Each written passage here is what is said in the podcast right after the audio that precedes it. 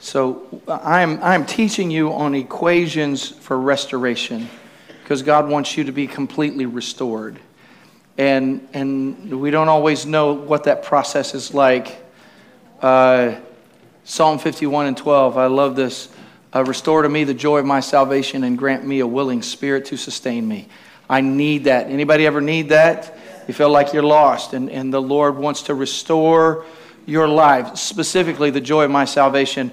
I, I love that, that statement. Just, uh, I'm saved, and we kind of lose the joy. We lose the celebration of who, who, I, who I am. And David had lost it because of his brokenness. He'd taken his eyes off the Lord. He was looking at other things. He had lost his purpose in life. Uh, so, restore to me the joy of my salvation and give me a willing spirit. Change me spiritually. Change me inside, and then the outside will reflect that. So, uh, we've dealt with several things. Today, I want to deal with doubt. We're going to deal with doubt. We're going to, we're going to defeat your doubts. Anybody good with that? Anybody good for that? And uh, we will spend some time here in Matthew 14 where Jesus was walking on the water. I love this story. I mean, I preach this like every week and it'd be different. I think it's so powerful and so diverse. Jesus says, Come, because Peter said, If it's you, Lord, tell me to, tell me to come to you. And so Jesus just said one word, one word. Somebody shout one word. Come. Jesus said one word. How many know one word from God will change things? Anybody know that? Come. Then Peter got down off the boat, out of the boat, walked on the water, came toward Jesus. But when he saw the wind, uh, he was afraid and beginning to sink, cried out, Lord, save me. I love the next word. Read it if you can. What is the next word? Immediately. So I'm telling you, I'm telling you, because if you see the rest of this, immediately Jesus reached out his hand and caught him. You of little faith, he said, Why did you doubt? And we're going to contend with that, but I want you to know already, before you get in trouble with this message, I want you to go ahead and just embrace this that Jesus still rescues us even when we doubt. I'm not saying that's the best way to live your life, right? It's not what I'm saying. There's a better way to do things. But how many re- got rescued before you got discipled? Anybody, right? Before, before you had things figured out.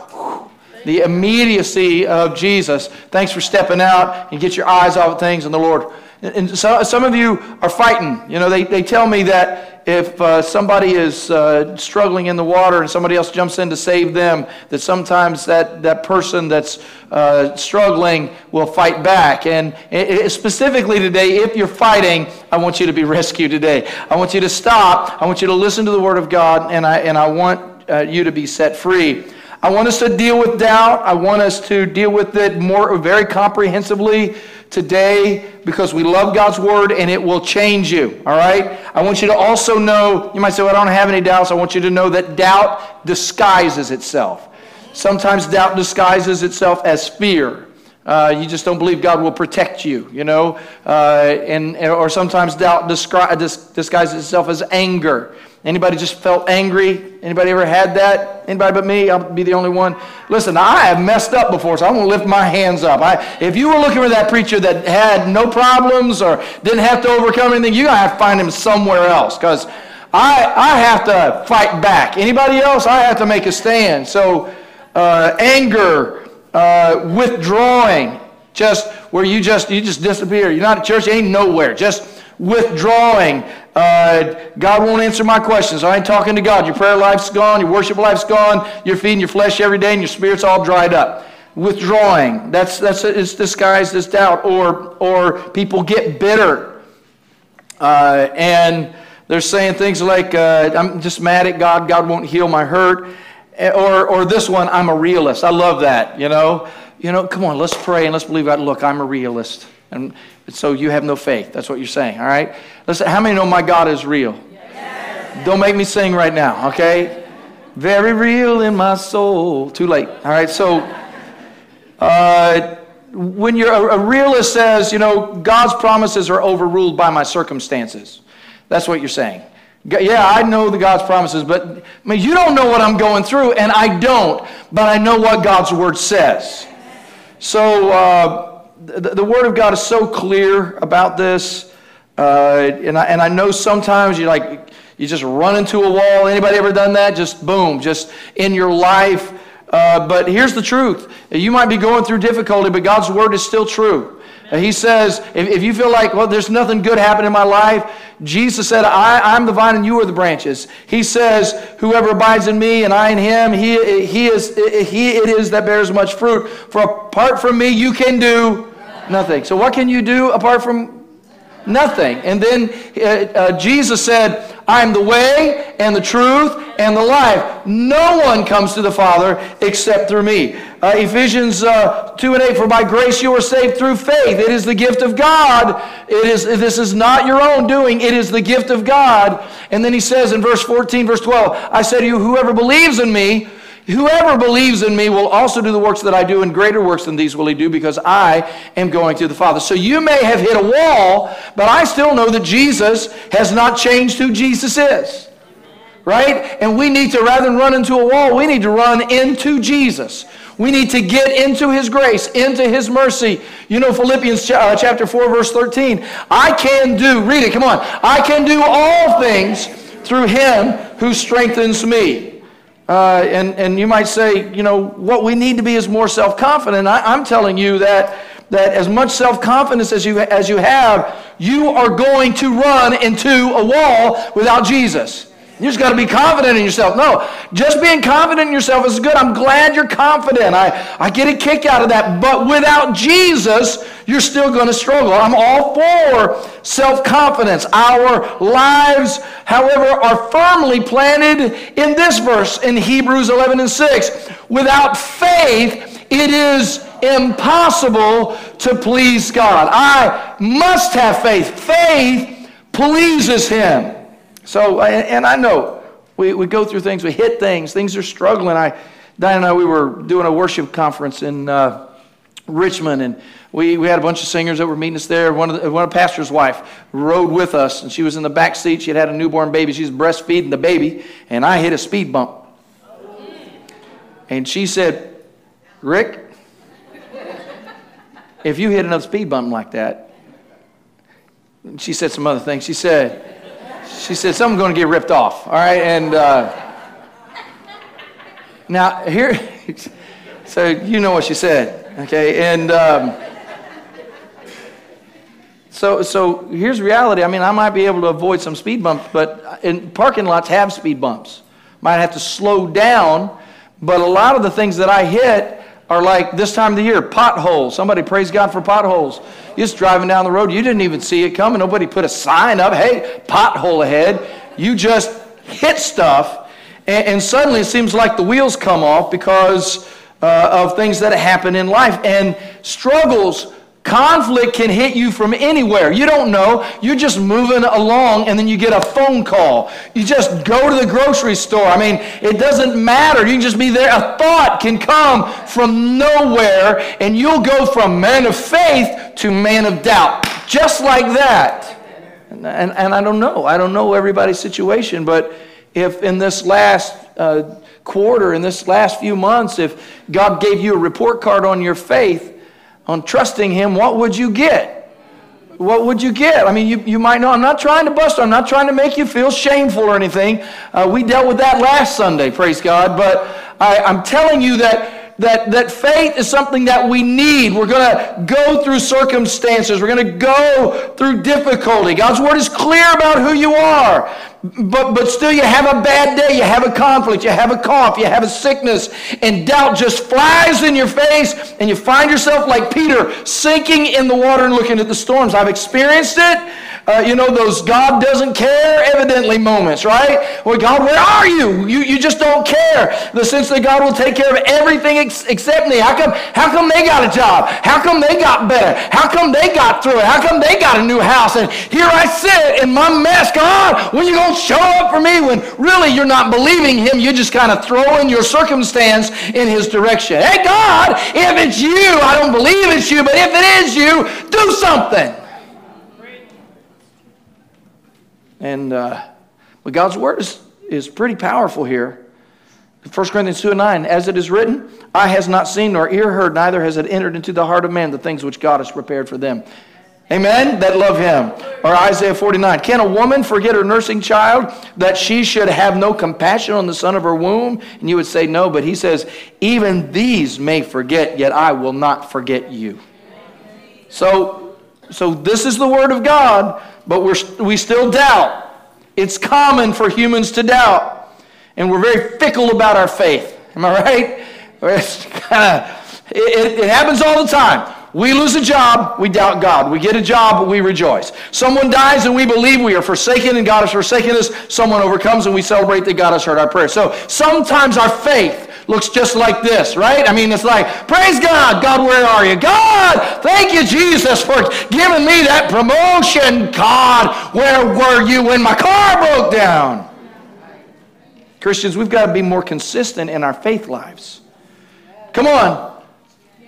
God wants you to be better. And, and, and at the same time, I got some, some good news for you. A struggle with doubt is not necessarily a sign of a loss of faith. It is a battle for your faith. Anybody ever have to fight for your faith? Anybody ever have to do that? It's a battle. You say, well, I'm having struggling doubts. Well, why are you struggling with doubts? Because you have faith.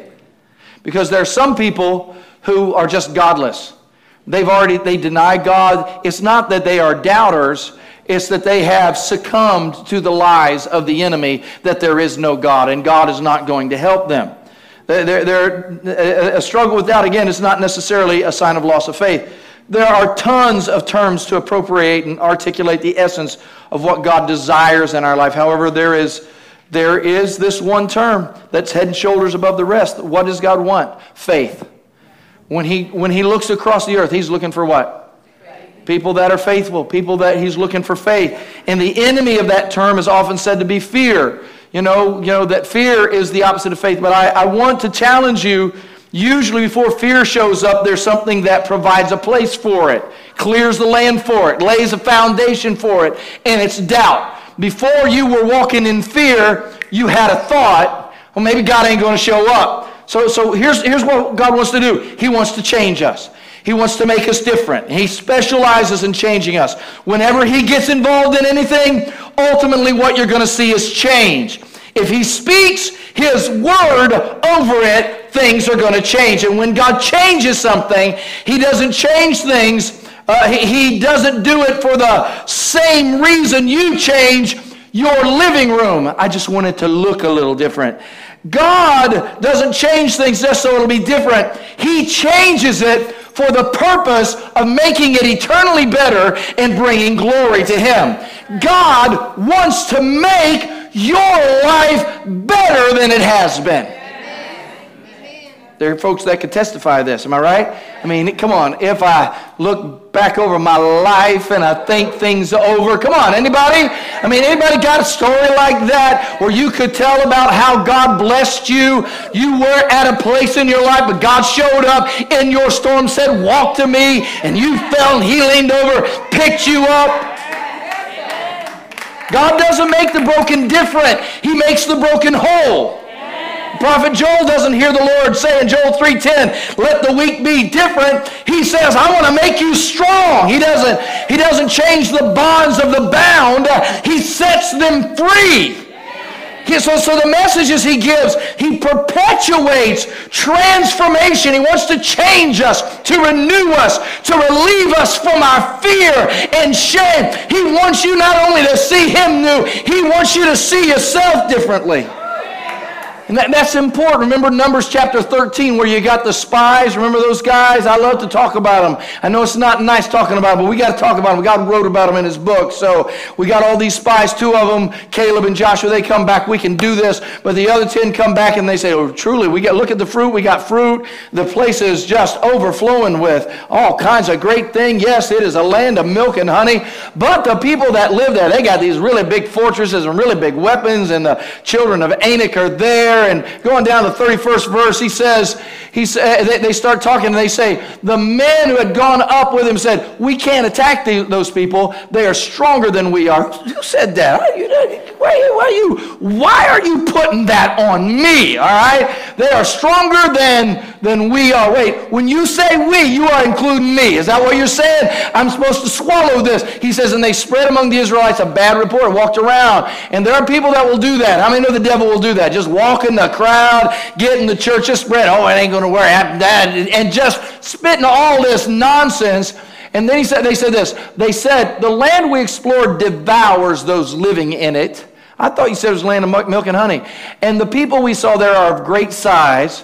Uh, we saw the Nephilim there. The descendants of Anak came from the Nephilim. Uh, I'm not going to talk about that. They were, they did see big people, okay? But this is what bothers me. We seem like grasshoppers in our own eyes, and we look the same to them. Well, first of all, how do you know what you look like to them?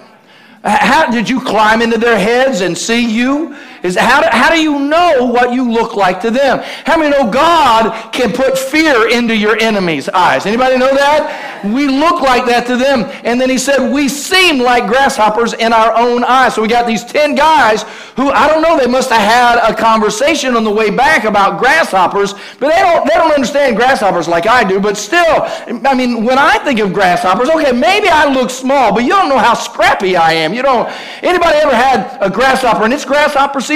You'll walk out through the woods or take a trail or in your backyard and one of those little things that have crawled out of the ground will jump on you and you'll be, you'll be doing all of this. Say, get that they just hit you in the face, spits all over you when you grab it. Anybody know about grasshoppers?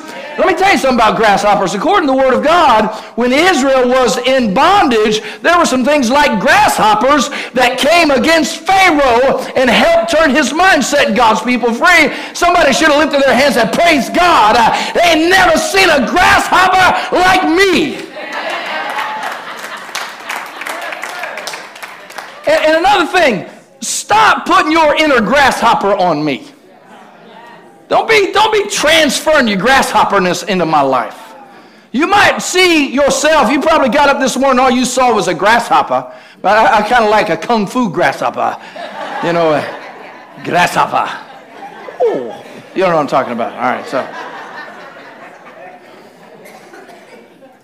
I mean, what, what is your vision of yourself? How, how do you know? How do you know? Don't let the enemy give you a limitation mentality.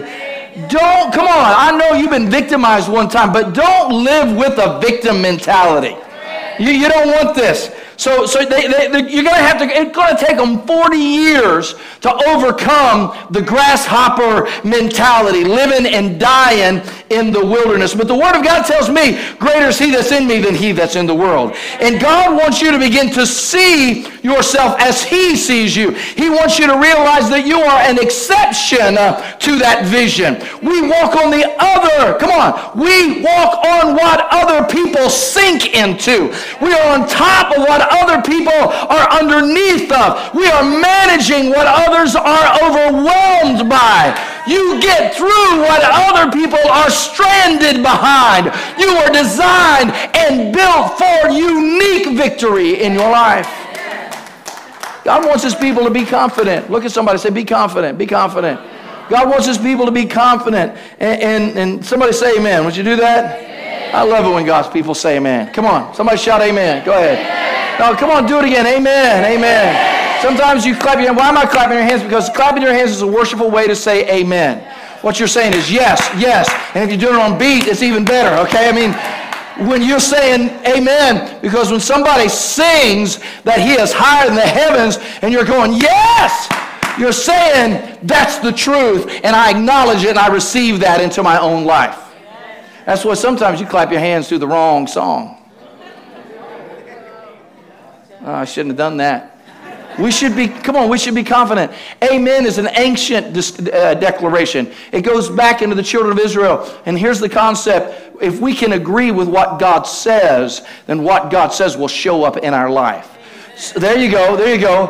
Come on, somebody shout amen. Somebody shout amen. See, that's positive for you, but sometimes you just shout amen from a religious perspective. You go to church and everybody says amen, and everybody just moves around like they're in the spirit. And I, I'm telling you, there are people that can dance in the spirit that are not really dance in the spirit. And there are people that can say amen that are not really saying amen. They're really saying, oh me. They're just, they're just saying, I, I kind of like being a part of the crowd. You say amen sometimes. You should say amen even if you haven't got it all figured out. If it's the word of God, even if you haven't experienced, you ought to go ahead and say amen. So be it in my life. It's part of the reason when we pray, we get to the end of our prayer and we say, you know, we pray this in the name of Jesus. And sometimes we get on in the name of Jesus who died for me and rose again. And we begin to just take uh, uh, the name of Christ and we explore, we expand on it. The one who came and is coming, the one uh, who lived and died and now is alive forevermore, the one who sits on the throne at the right hand of the Father.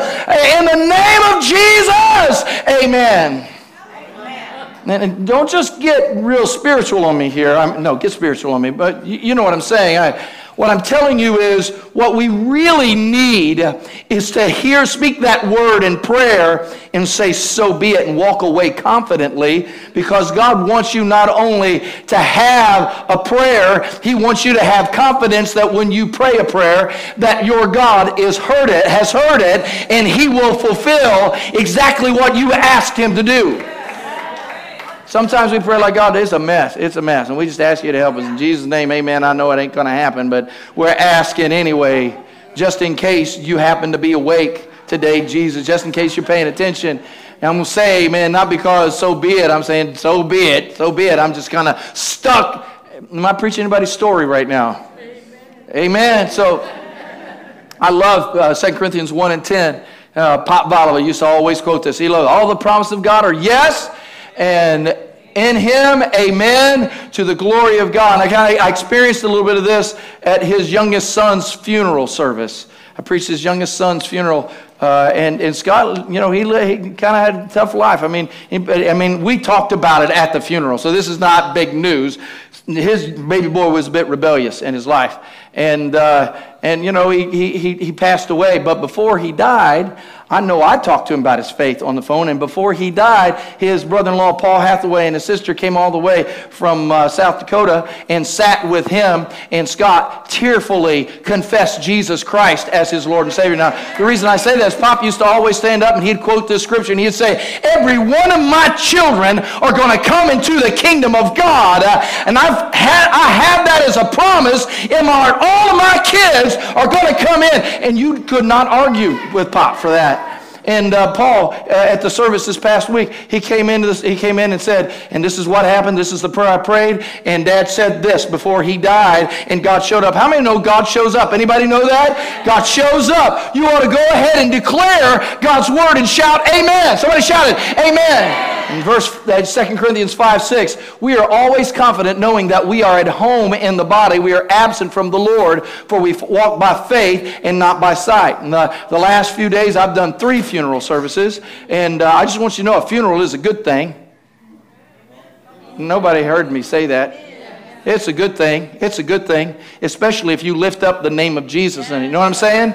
If you can lift it up. So we are always confident knowing that while we are at home in the body, we are absent from the Lord, for we walk by faith and not by sight. You read the rest of the scripture, what he's saying is we're in mortal bodies, and our mortal bodies are longing to be set free and be taken into the very presence of God. Anybody got an ache or a pain or an age you know, here, there. I'm telling you that one day my mortal body will lay down, and my spirit man says, just wait till I get my immortal body.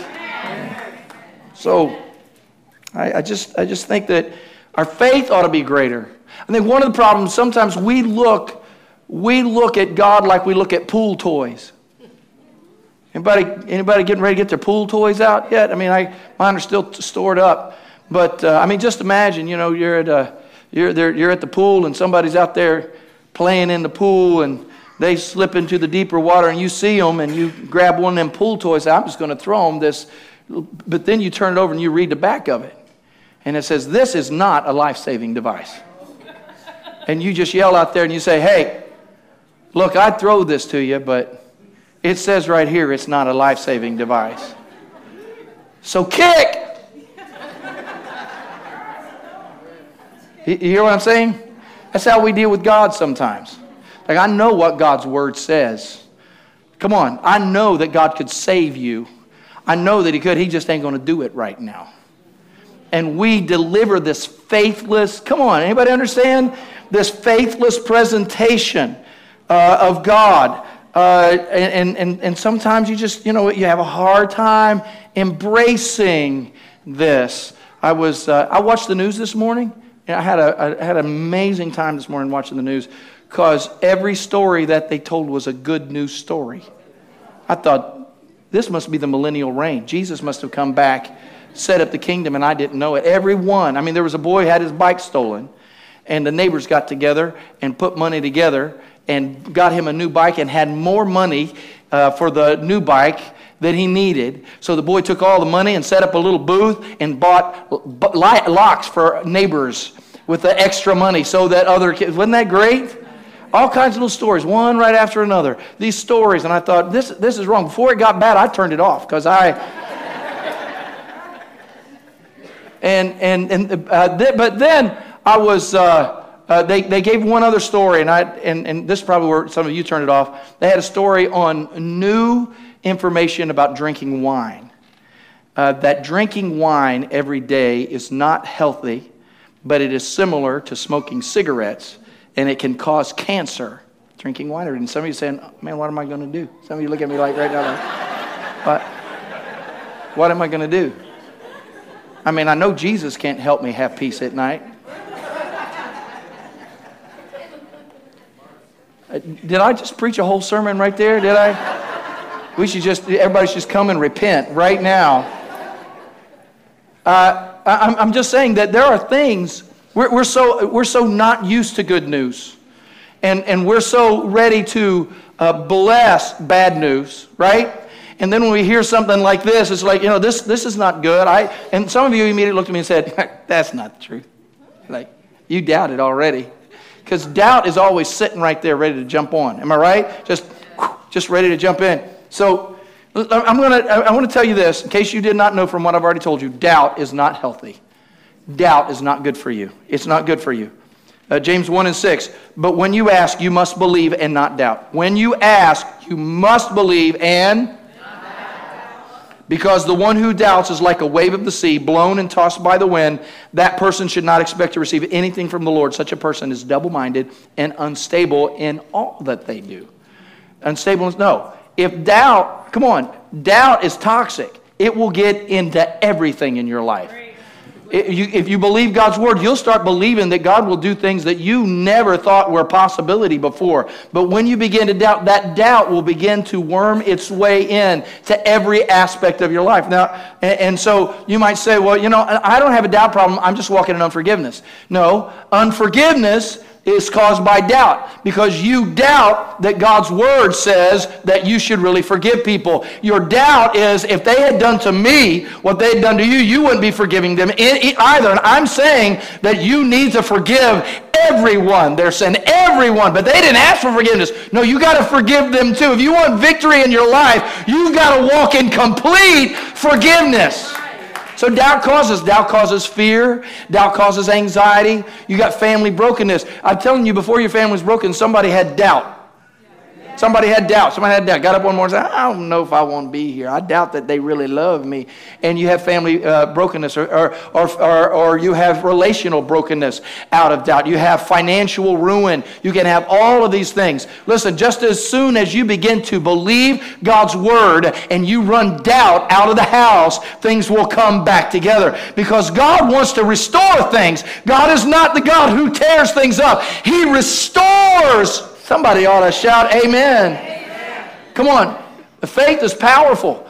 Outside of doubt, faith is powerful. Let me just tell you what the Word of God says. You're, you're going to get through it. You, uh, Jesus still loves you. This is not the end. God will forgive you. Jesus' blood is still enough. By His stripes, you are healed. Your children are promised. God heard your prayers. A miracle is on the way. It's not over until God says it over. It's over. Your time is in God's hands. You are not forgotten. You will see your loved ones again. Weeping may last for the night, but joy comes in the morning.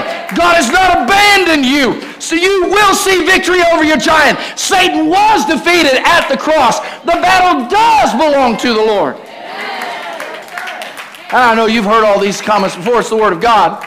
I just woke up in the middle of the night and God told me I just wrote all those things down. It was just in my heart. In the middle of the night. How many God, God ever right wake anybody up? You just start just to start writing things down. How many have ever got awakened in the middle of the night with fear and anxiety and doubt and depression? Come on, wave at me, wave at me. You probably ought to make, make copy of that and lay that on your bedstand. And the next time doubt tries to jump in your mind, remember faith is powerful without doubt, and faith will drive doubt away.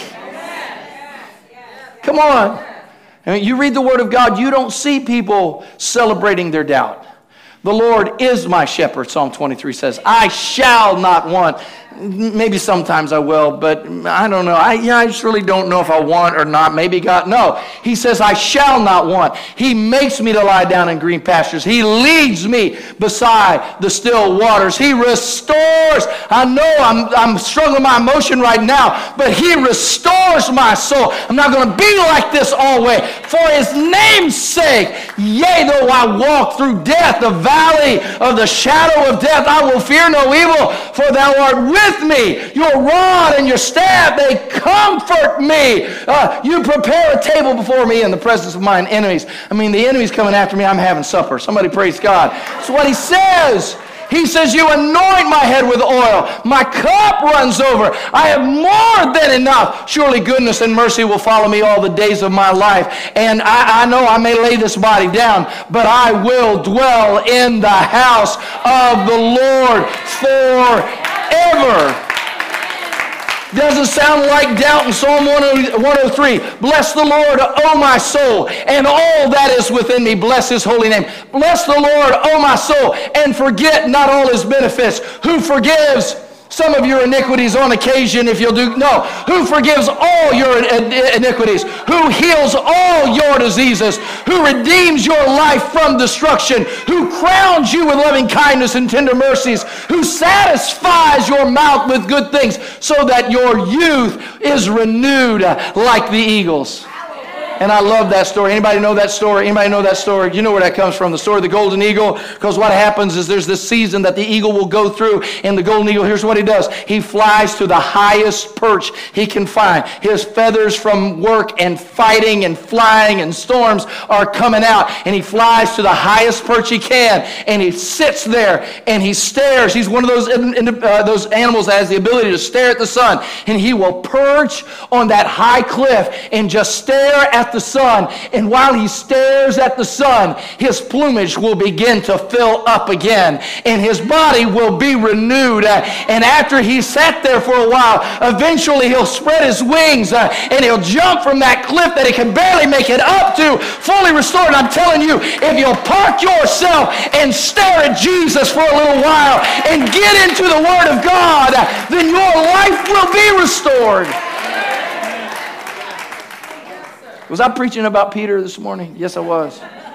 Matthew 14. I love this story. Uh, but I would prefer the whole story because sometimes all you read is the sinking part and you don't get the whole backstory. And it's the backstory. Anybody love the backstory? So say amen because I'm going to tell you about it. So uh, the backstory is important because you got to get it all. You know, come on, let me talk to marriages for a moment. If you want a good relationship, you need to know that sometimes uh, uh, things will happen that will cause conflict in your home, and then it will explode. It's like, I thought we were just talking about where we were going to eat. and no. You know, I, I, I call it the crumbs in the bed theory. It's this concept, you know, you go to bed and she gets in bed and evidently you have been in bed before eating cupcakes or a sandwich or something and she gets and she says why are there crumbs in the bed? And uh, she looks over you why and he says yeah there's crumbs in the bed crumbs in the bed. I mean, crumbs in the bed? Why do we always have crumbs in the bed? And, and why don't you take out the trash once in a while? Why, why don't you help me with the kids? Don't you realize that things are, because you haven't managed all the other stuff, suddenly you have one little thing. I mean, there's crumbs in the bed, and she starts shaking the sheets, and, and everything is coming out. and, and here's the deal things need to be dealt with. You need to know the whole story because sometimes people are not upset about what they're upset about. Wave at me. Sometimes you're not. So, especially if it's a large issue, because nobody gets that mad over a few crumbs. It's deeper. This story is a lot deeper. Uh, I mean, the text is, is, is powerful, and I, I want you to see. I want you to see people of God in struggle in this. I want you to see people of God in struggle. I can't wait to pray for you today. People of God in struggle. So it, it, we're in Matthew 14, but these scriptures fit together so powerfully. In Matthew 11, uh, uh, John was in prison. He was in prison because he was powerful and he was telling Herod the truth. And so Herod put him in a prison, but he wouldn't kill him because the people knew he was a prophet of God and he didn't want an uprising against himself. He liked his king job. So he's in prison, and John sends his disciples to see Jesus and says, uh, Are you the one, or should we look for somebody else? And, and uh, Jesus tells them, just tell them what you see. That the blind are seeing, and the lame are walking, and the dead are rising, and the poor have the gospel preached to them. And blessed is the man who is not offended because of me. He's, he's saying, just tell them what you see. Tell them what you see. Because if John was out there, he would have seen it. Now remember, John and Jesus are cousins they're really tight. Anybody got somebody really tight with? Probably just sitting with a cousin right now, really tight with them. You know, it's just how many anybody like that? So Jesus and John, they were born very similar times. Remember, Mary went and seen Elizabeth, John's mother, so they're tight. And John is the forerunner, as prophesied in the Word of God. He is the forerunner of Jesus. So John is preaching uh, this message repent for the kingdom of God is at hand. And he baptizes Jesus. And he says, I can't baptize you. I know who you are. But he said, Behold, the Lamb of God who takes away the sin of the world. So John baptizes Jesus in the voice of God. You know, blessed, you know, this is my beloved Son in whom I'm well pleased. You know the story, right? So all of this, and now John is in prison. And that's, that's tough. But if we're in John, we're in Matthew chapter 14 right now. All of this is in Matthew 14. And it begins with at this time in verse 1. Uh, Jesus had just come from Nazareth. Anybody remember what happened in Nazareth? Nothing. Absolutely nothing. I mean, the, Jesus was amazed in Nazareth. That's the big thing. You know why Jesus was amazed? Because he could do no miracles there. Jesus couldn't do any miracles. Do you know why he couldn't do miracles in his hometown? Because they had no faith in his hometown. So Jesus comes out of Nazareth and, and he's heading this direction. And the Bible says that uh, something else had, uh, had just happened. At this time, Herod had a birthday party and uh, John had been arrested. Uh, looking back to Matthew 11, it says that. And bound and put him in prison because Herodias, his brother's wife. Okay? So John had been saying to him, It's not lawful for you to have her. So basically, if you know the backstory, Herod decided that he wanted his brother's wife. Herodias. What about that? That's a cute couple. Herod and Herodias. Okay? Anyway, and uh, Herod, uh, and, and he, he, Herod wanted to kill John, but he couldn't. And so Herod's birthday, the daughter of Herodias danced for them, and it pleased Herod. Now, can I just say to you, there is something really creepy. that Herod was really pleased with his adulterous wife's daughter who was dancing before him. All right? So basically, this is porn a long time ago. And, uh, and promised with an oath to give her whatever she asked. And prompted by her mother, you got to be careful who you're listening to. She said, Give me here on a platter the head of John the Baptist. So this is this time out of Nazareth. Now what's going on? Now John the Baptist. In the next verse, we find that uh, that's exactly what ha- happened. That the king uh, had John the Baptist's head chopped off, and they brought into the room John the Baptist's head on a platter. How sick is this? Okay. Now John's disciples took his body and buried his body. Now look at what happens. Uh, John's disciples came and took his body and buried it. Then they went and told Jesus. When, when Jesus heard what had happened, he withdrew by boat privately to a solitary place. Now, I just want you to receive that and breathe there for a moment because uh, Jesus, anybody ever have to get away? Yes. Anybody ever have to get away? Yes. Anybody ever have like a struggle? Now, John, Jesus lost his closest friend. He lost his beloved John. Now, Jesus knew that he would see John again. He knew all of that. Jesus could have raised him from the dead, okay? Uh, he could have done that. I don't know where his head was, but Jesus would have made it happen, okay? He could have popped a brand new head on his body if he wanted to. But that's not, it wasn't time. Because John knew, and he even said this, he must increase, but I must decrease. John had to disappear from the scene. Eh, it, nevertheless, the suffering, how many know that Jesus bore our sorrows? He, he, he's been tempted in every way, just like us. But when Jesus goes through a moment like this, rather than going out and having a drinking party and just, you know, Jesus went away to a solitary place, got his own boat, said, I'm going to go to a solitary place. Now, if you read the next scripture, watch what happened. Uh, uh, the Bible says that Jesus uh, withdrew. Hearing of this, the crowds followed him on foot from the towns. So Jesus is going to a solitary place, and the, and the crowd hears about where he is going. Wonder how they heard. Wonder who got word out. Jesus is withdrawing to be where? By himself with the Father. Just to be by himself. When he gets there, Jesus landed. Jesus gets off the boat. Before he gets there, the crowds are there. And he had compassion on them and he started healing people. That's what Jesus does. He heals people. Even when his heart is heavy, he ministers to people. It's a remote place, the Bible says. And, uh, and the disciples came up to him and said, Jesus, this is a remote place and, it's getting late. Send the crowds away so they can go to villages and buy themselves some food. So Jesus is teaching. And he says, um, Hey, you brought them here, you feed them. You feed them. Go ahead and feed them. Now, I don't know if he had that smart eloquent response like I just had. I don't know, but I kind of hope that he had a little bit of it. And uh, he says, They don't need to go away. You give them something to eat. So uh, then in verse 17, you remember we only have five loaves and two fishes. How many remember the story now? See, all you ever hear about is the five loaves and two fishes. Oh, Jesus took five loaves and two fishes. No, I want you to know that there was a situation that was going on and some teaching that was happening. And so he directed the people to sit down. You know the rest of the story, right? And, and Jesus multiplies it. They have 12 baskets full left over. And, uh, and, and so 5,000 uh, beside him. So what happens immediately after the meal in verse 22? Jesus made the disciples get into a boat and go ahead of him to the other side of the lake while he dismissed over 5,000 people by himself. Isn't that crazy? Hey, guys, uh, I really don't trust you right now because I know you too well. You get in the boat and go to the other side, I'll catch up. And he dismisses the 5,000 people on his own. Now, then, as they are going across the lake, uh, a wind comes up and they are buffeted. In other words, they can't go forward and they can't go backwards. They are stuck in the wind. And uh, the Bible says during the fourth watch of the night, Jesus went out to them, which suggests to me that Jesus knew they were stuck. And he comes to where they are, about the, in the you know, middle of the night.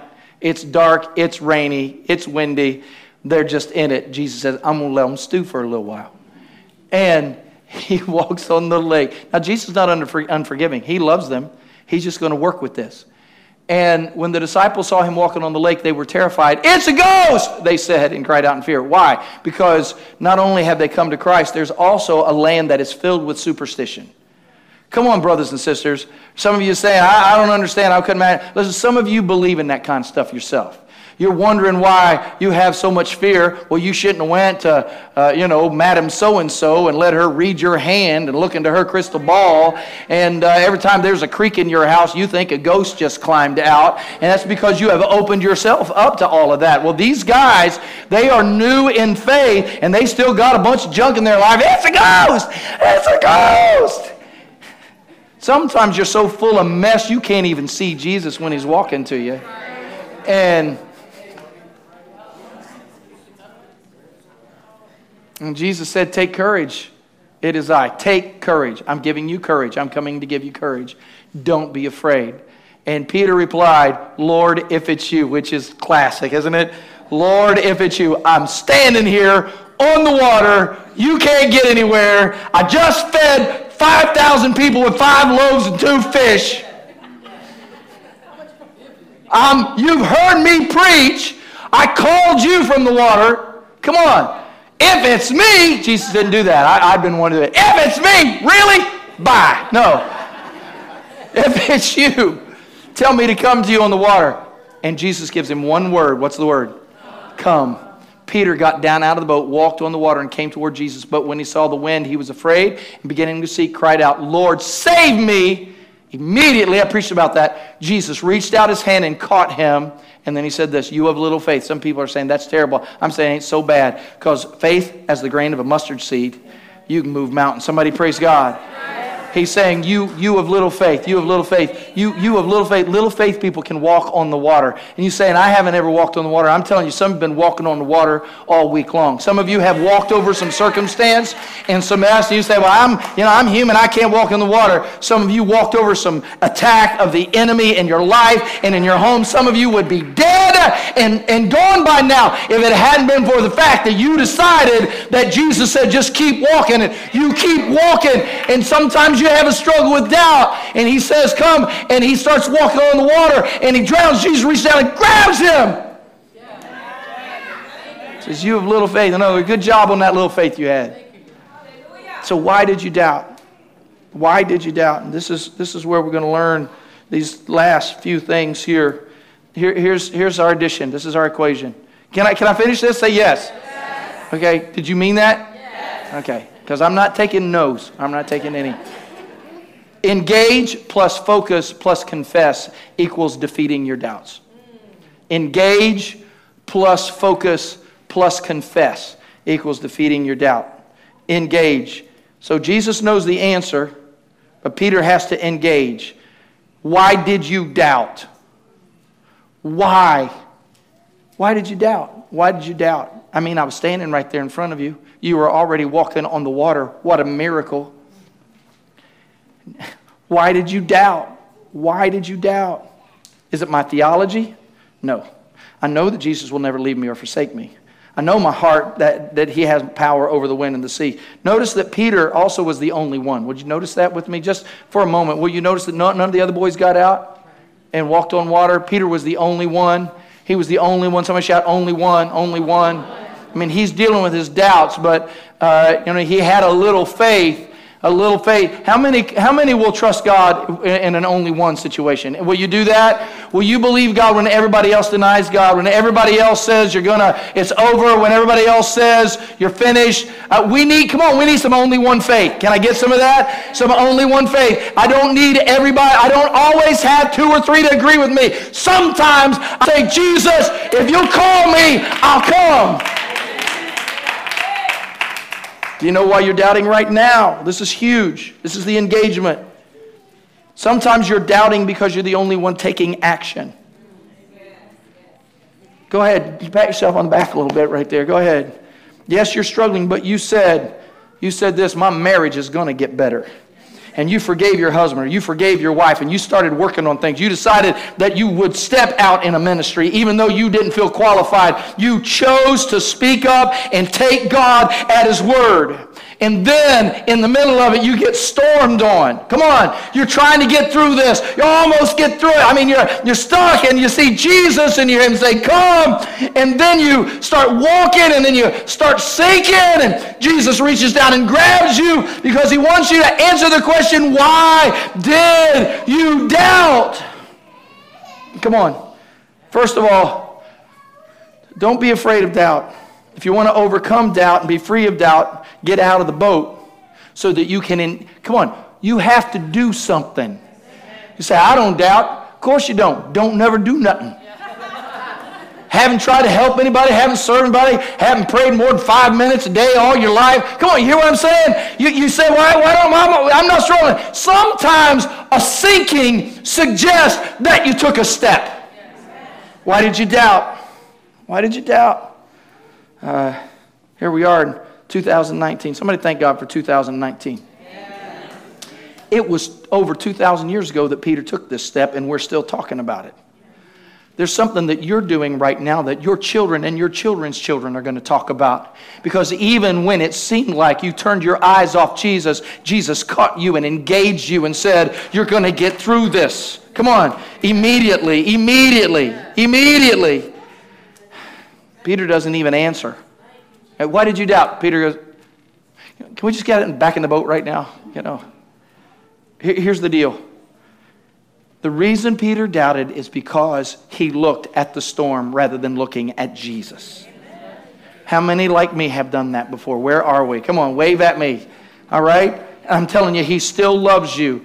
But you've got to remember, keep your eyes on Jesus. Engage Jesus. Remember, He is the Word of God. He's the one that said, Come and provided a, a, solid foundation in the middle of the water for you to walk on. Jesus is the Word. In the beginning was the Word, and the Word was God, and the Word was with God. Come on. And, in John 1.14, the Word became flesh and dwelt among us. Listen, anything that God says you can walk on. Why did you doubt? Because the storm was great. So just just answer that. The reason you doubted wasn't because God failed you, it was because I stopped looking at Him. Why did I doubt? Why did I doubt? It was because I stopped looking at Jesus. Don't ever let that little preschool Bible story escape you. We need to teach it to our children. I doubted because I was looking at circumstances rather than at him. But he did say, Come, so can I add this to you? Engage plus focus on the Word of God. Jesus said, Take courage, don't be afraid. Lord, if it is you, Peter replied, Tell me to come to you on the water. Come, he said. Peter had one word from Jesus. One word. You need to say that. One word. One word. If he would have just focused on the one word, he would have never gotten wet. Do you know the one word of God? Sure, I know His Word, but how does it compare to your situation? Jesus said, Come, the storm is really great. Come on. Jesus was in grief, but he had come from heaven and he was returning to heaven. He didn't grieve like we grieve because he knew he was the Word of God. He knew who he was. He knew where he'd come from. He knew where he was going. Amen. I love the man who was a centurion who placed his faith in Jesus. Remember that guy? Jesus said, uh, I'll, I'll, come to your house. And he said, yeah, I'm not even worthy for you to come to my house, but if you'll just speak the word, my servant will be made whole. And at that very hour, the servant gets home, uh, the, the centurion gets home, and his servant is completely healed. Come on, compare your situation to the word of God. Engage the question of doubt, and then focus on the word that God has given you. And then confess a couple of things, really. You need to confess your need and confess the Word of God. Lord, save me! He cried out. I love that. I like Psalm 34. Anybody like Psalm 34, verse 15? You're about to. The eyes of the Lord are on the righteous, and his ears are open to their cry. The righteous cry out, and the Lord hears and delivers them. Some people say, I don't know how to pray. Lord, save me! How's that? Help me, Jesus! Help me right now, Jesus! I know sometimes it kind of feels like clowning around in the car. Somebody cuts you off. You say, Jesus, protect me right. You need to realize that when you cry out, the Lord is hearing you. Somebody say Jesus. Just say, come on, say Jesus. Jesus. How many know when you speak his name, the disciples said, even the devils uh, are, are afraid. Even the devils will flee. Somebody say Jesus. Don't say it like a byword. Say it like the one who died for you and rose again, and his eye is upon you. The righteous cry out, and the Lord hears and delivers them out of a few of their troubles on occasion. No, out of all of their troubles. Come on, how many are in trouble? Anybody in trouble right now? Anybody in trouble in your home? Anybody in trouble? He says, Cry out to me. The Lord hears you in all of your troubles. He will deliver them out of all of your trouble. The Lord is near to those who have a broken heart how many have ever been in a broken-hearted situation and doubt was all there? I mean, you got hurt, you got offended, somebody hurt you, you had brokenness in your home, in your marriage, your heart was broken. The Lord's going to get close to you because He wants to heal you. He wants to heal that home. He wants to heal your family. And He saves such as have a contrite, a humble spirit. Not people say, God, you need to come over here and take care of this right now, but people who say, God, I, I know I'm saved by your grace and I'm going to heaven by your mercy. I thank you for that. And I know I'm in an affliction right now. Show up. I need you right now now, and the alarm of heaven goes off. Come on, anybody understand that? I was driving here today coming down First Colonial, and it never fails. I come down First Colonial. There's, it seems like there's always going to be a siren. Somebody, there's going to be an emergency squad. There was one, and there was two. And, I, and Diane and I was thinking, I said, you know, 100 years ago, you didn't get this. Am I right? 100 years ago, you didn't have, you couldn't call 911 and boom, 20 minutes later, you're going to have somebody who knows how to get your heart started at your front door. You're not going to have that. But now we got rescue squads everywhere. We just take them for granted. Something happens to me, I'll just call 911. If something happens to me, I'm going to call Jesus first.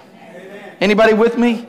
Before there was a rescue squad, there was a Savior who loved us, who was listening for the righteous to call. Somebody cry out. Come on, cry out. You know, I don't know again. I don't know what you're going to say. Lord, save me. Jesus, do something. I need you right now. James 2:17 in the same way, faith by itself, if it is not accompanied by action, is dead. Someone will say, You have faith and I have deeds. And, and the Word of God says this Show me your faith without deeds, and I will show you my faith by what I do. You believe that there is one God. Good. Even the demons believe that and shudder. All right? So you say you believe, but you're living in doubt and everything is crumbling around you. Jesus says, What you gonna do about that? I'm gonna sit here and complain. Or I'm gonna cry out to God. Come on, cry. How many know crying out is an act of faith? Anybody know that? It's an act of faith. And can I add this to it? Not only is an act of faith, but then confessing that word openly. Anybody with me? Has anybody ever confessed the word of God before? Anybody ever done that? I love this. There's so much scripture. I, I, I'm, I think I'm. Here, I'm, I'm going to take you to uh, Matthew 17 20. Read this with me. I say to you, if you have faith as a mustard seed, you will say to this mountain, Move from here to there, and it will move, and nothing will be impossible to you. Romans 4, verse 16. Therefore, the promise comes by faith, so that it may be by grace and may be guaranteed to all Abraham's offspring. Any, any Abraham's offspring in the house? Where are you? Where are you, family? We're all Abraham's offspring. We are, if you believe in Jesus. Not only to those who are of the law, but to those who are of the faith of Abraham. He is the father of us all, as it is, as it is written, I made you a father of many nations. Here is our father in the sight of God in whom he believed, the God who gives life to the dead and calls things that are not as though they are. Anybody ever read this before?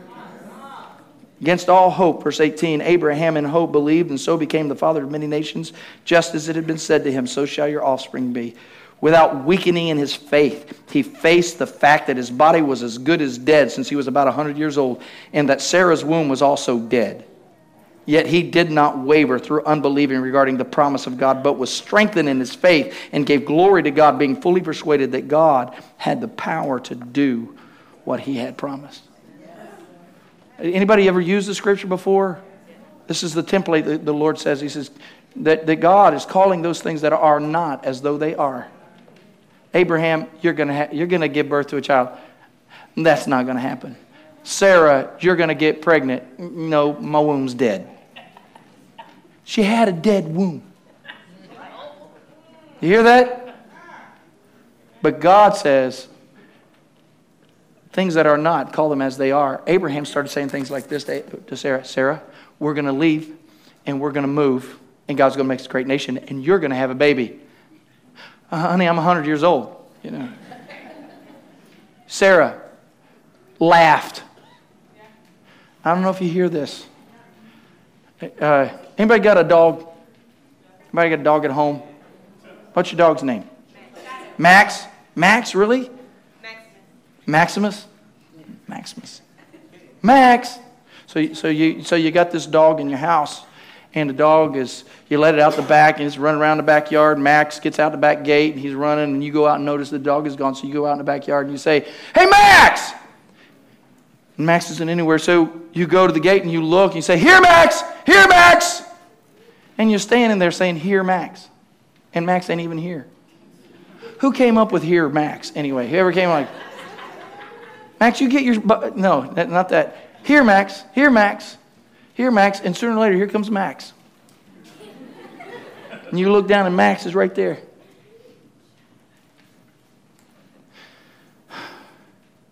We sometimes have more faith in our dogs than we do our God. Because God says, I want you to say that I'm here even when you don't see me. I want you to say that things are going to change even when all the circumstances say they are not going to change. I want you to say that we're going to resolve this and we're going to get whole and there's going to be forgiveness and there's going to be peace, even when all you've seen is chaos. And then I want you by faith to begin acting on that. I want you to begin walking in peace and walking in righteousness. I want you to begin calling on my name and I want you to begin to worship and I want you to say amen on occasion. I want you to declare the power of your God. I want you to stop playing this.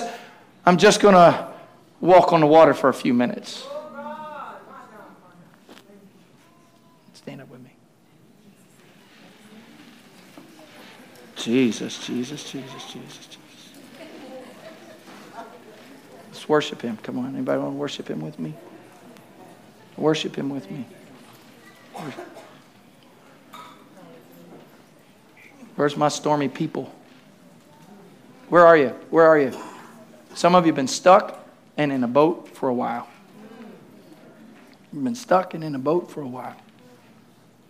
Some of you have been filled with more doubt than you care to confess, but we're going to engage it. We've been engaging it today. Come here, come here, come here, come here. Where are you? I ain't have you lift your hands all day, but why don't you just, why don't you just start walking forward? It's like, Pastor Rick, that message was all about me, and I'm saying it was. It was Jesus saying, "Come." I want to hold you.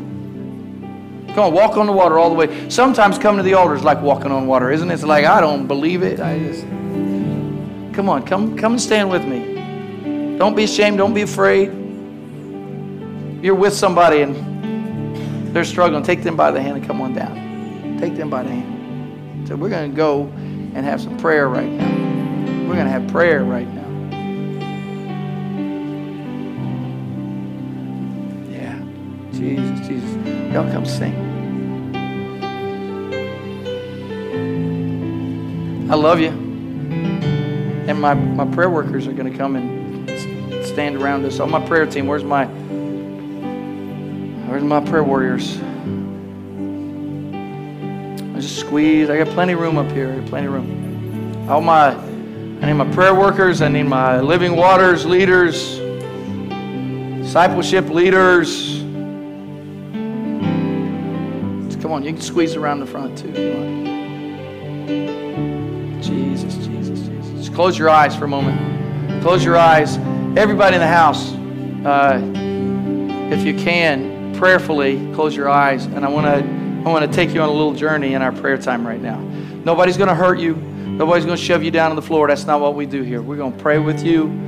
Uh, we may talk with you a little bit. If we have a word from you, a word for you, we'll ask you if you want it. Okay? Am I doing right? Okay. We're not, we're, we just want to pray with you.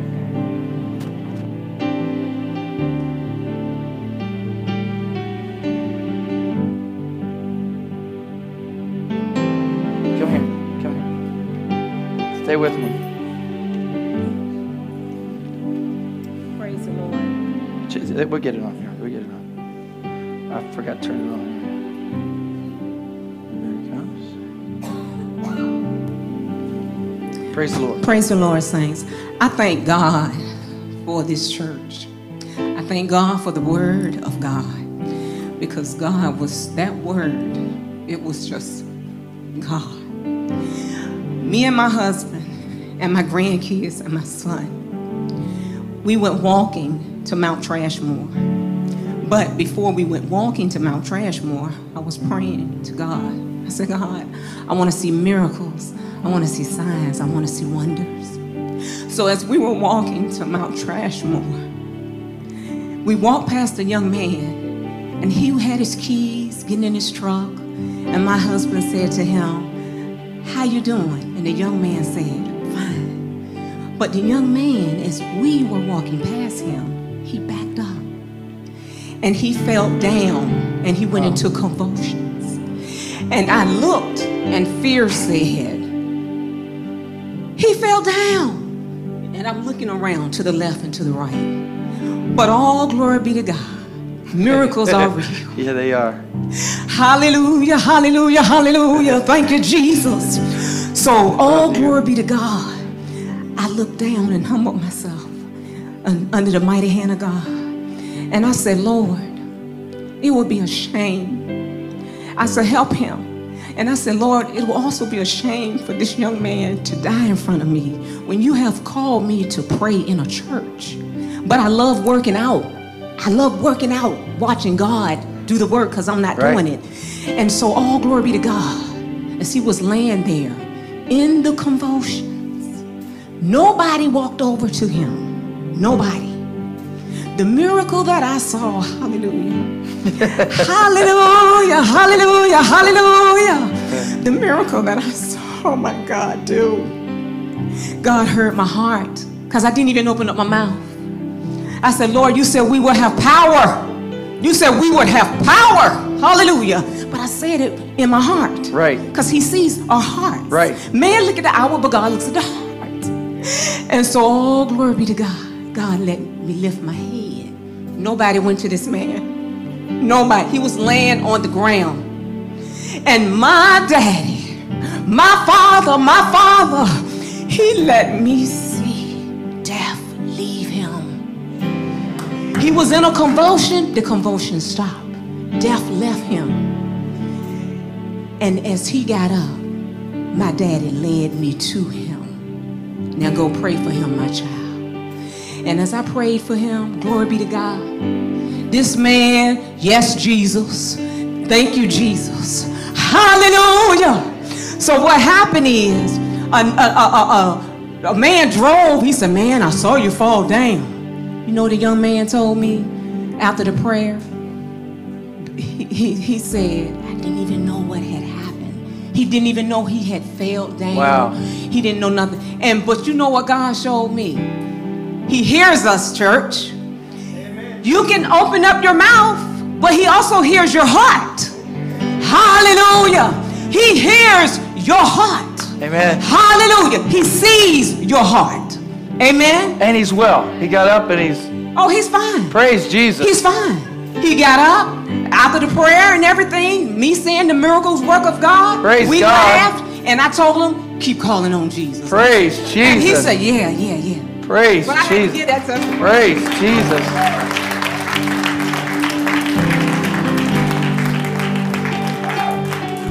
Close your eyes. Close your eyes right where you are. Close your eyes. Just thank you for my witnesses. Thank you for the witness. So, whatever's going on in your heart, I want you to identify the storm that you have. Just identify it. Just identify it. And call it what it is. If you're stuck, if you're stuck right now, in fact, I, am going to do this. Some of you feel like you're buffeted, you're stuck, you're not going forward, not going backwards. Lift your hand and wave at me so I'll, if, if I got anybody that's kind of stuck in the storm. There you go. All right, put your hands, yeah, and put them back right back down. So some of you are stuck, can't move forward, can't move back. And so I want you to, in faith, I want you to take a look at the storm, what the situation is. And now I want you to stop looking at the storm. And in the spirit, I want you to look towards Jesus. Just look towards him. Look towards him. We sing a song like this He was there all the time. Go ahead, say it. He was there all the time. Say it. He's there. And I want you to thank him for being there. Thank him. Thank him for being there. All right? Now, specific word. There were so many words that I shared today, but a specific word that that is going to change your life. You probably already hooked that word in your heart. It was it might have been something like this greater is he that's in you than he that's in the world. The lord is close to the brokenhearted. Praise you jesus. There's nothing too great for your god he who began a good work in you is also able to complete it do you hear that Do you hear that Do you hear a word from the lord and he's going to say, Come to me. So I want you to gently lift your hands up in the air. Now, just everybody, gently lift your hands up and tell the Lord, Say, Lord Jesus, I'm coming to you. Tell him I'm coming. Thank you. Thank you for my salvation. I am your child. Now come to me. Rescue me and restore me. I refuse to live in doubt. Tell him, I refuse to live in doubt. I reject the doubts. Everything that is contrary to your word, I reject it now in the name of Jesus. Come, Holy Spirit. Come, Holy Spirit. Fill me with your word. I reject the fear. I reject the lies. I stand in your word. You are greater than my storm. Thank you, Jesus. Thank you, Lord Jesus. Well, my prayer team just begin to move. Prayer workers, move as the Holy Spirit leads you. And everyone, please, if you'll stay, we'll get to you and we'll pray with you. But come, Holy Spirit, do this good work. Everybody in the house, lift your hands and worship Him. Give Him thanksgiving. Listen, may the Lord bless you and keep you, make His face shine upon you, be gracious to you, and give you peace. May the Lord lead you out of the bondage of your doubt and into a place of joy and freedom and miracles. May the Lord raise you up. May the Lord raise you up so that you can experience the joy of a faithful life. I want you to begin now. Just go ahead and begin and call those things which have not been as though they are. Lord, I thank you that my home is whole. I thank you for healing in my life. I thank you for setting my, me free. I thank you for setting my home free. Go ahead and thank him. Everybody in the house, thank him. God bless you all. We're going to continue to pray. Continue to pray with one another. We're going to pray for these that are here. God bless you all.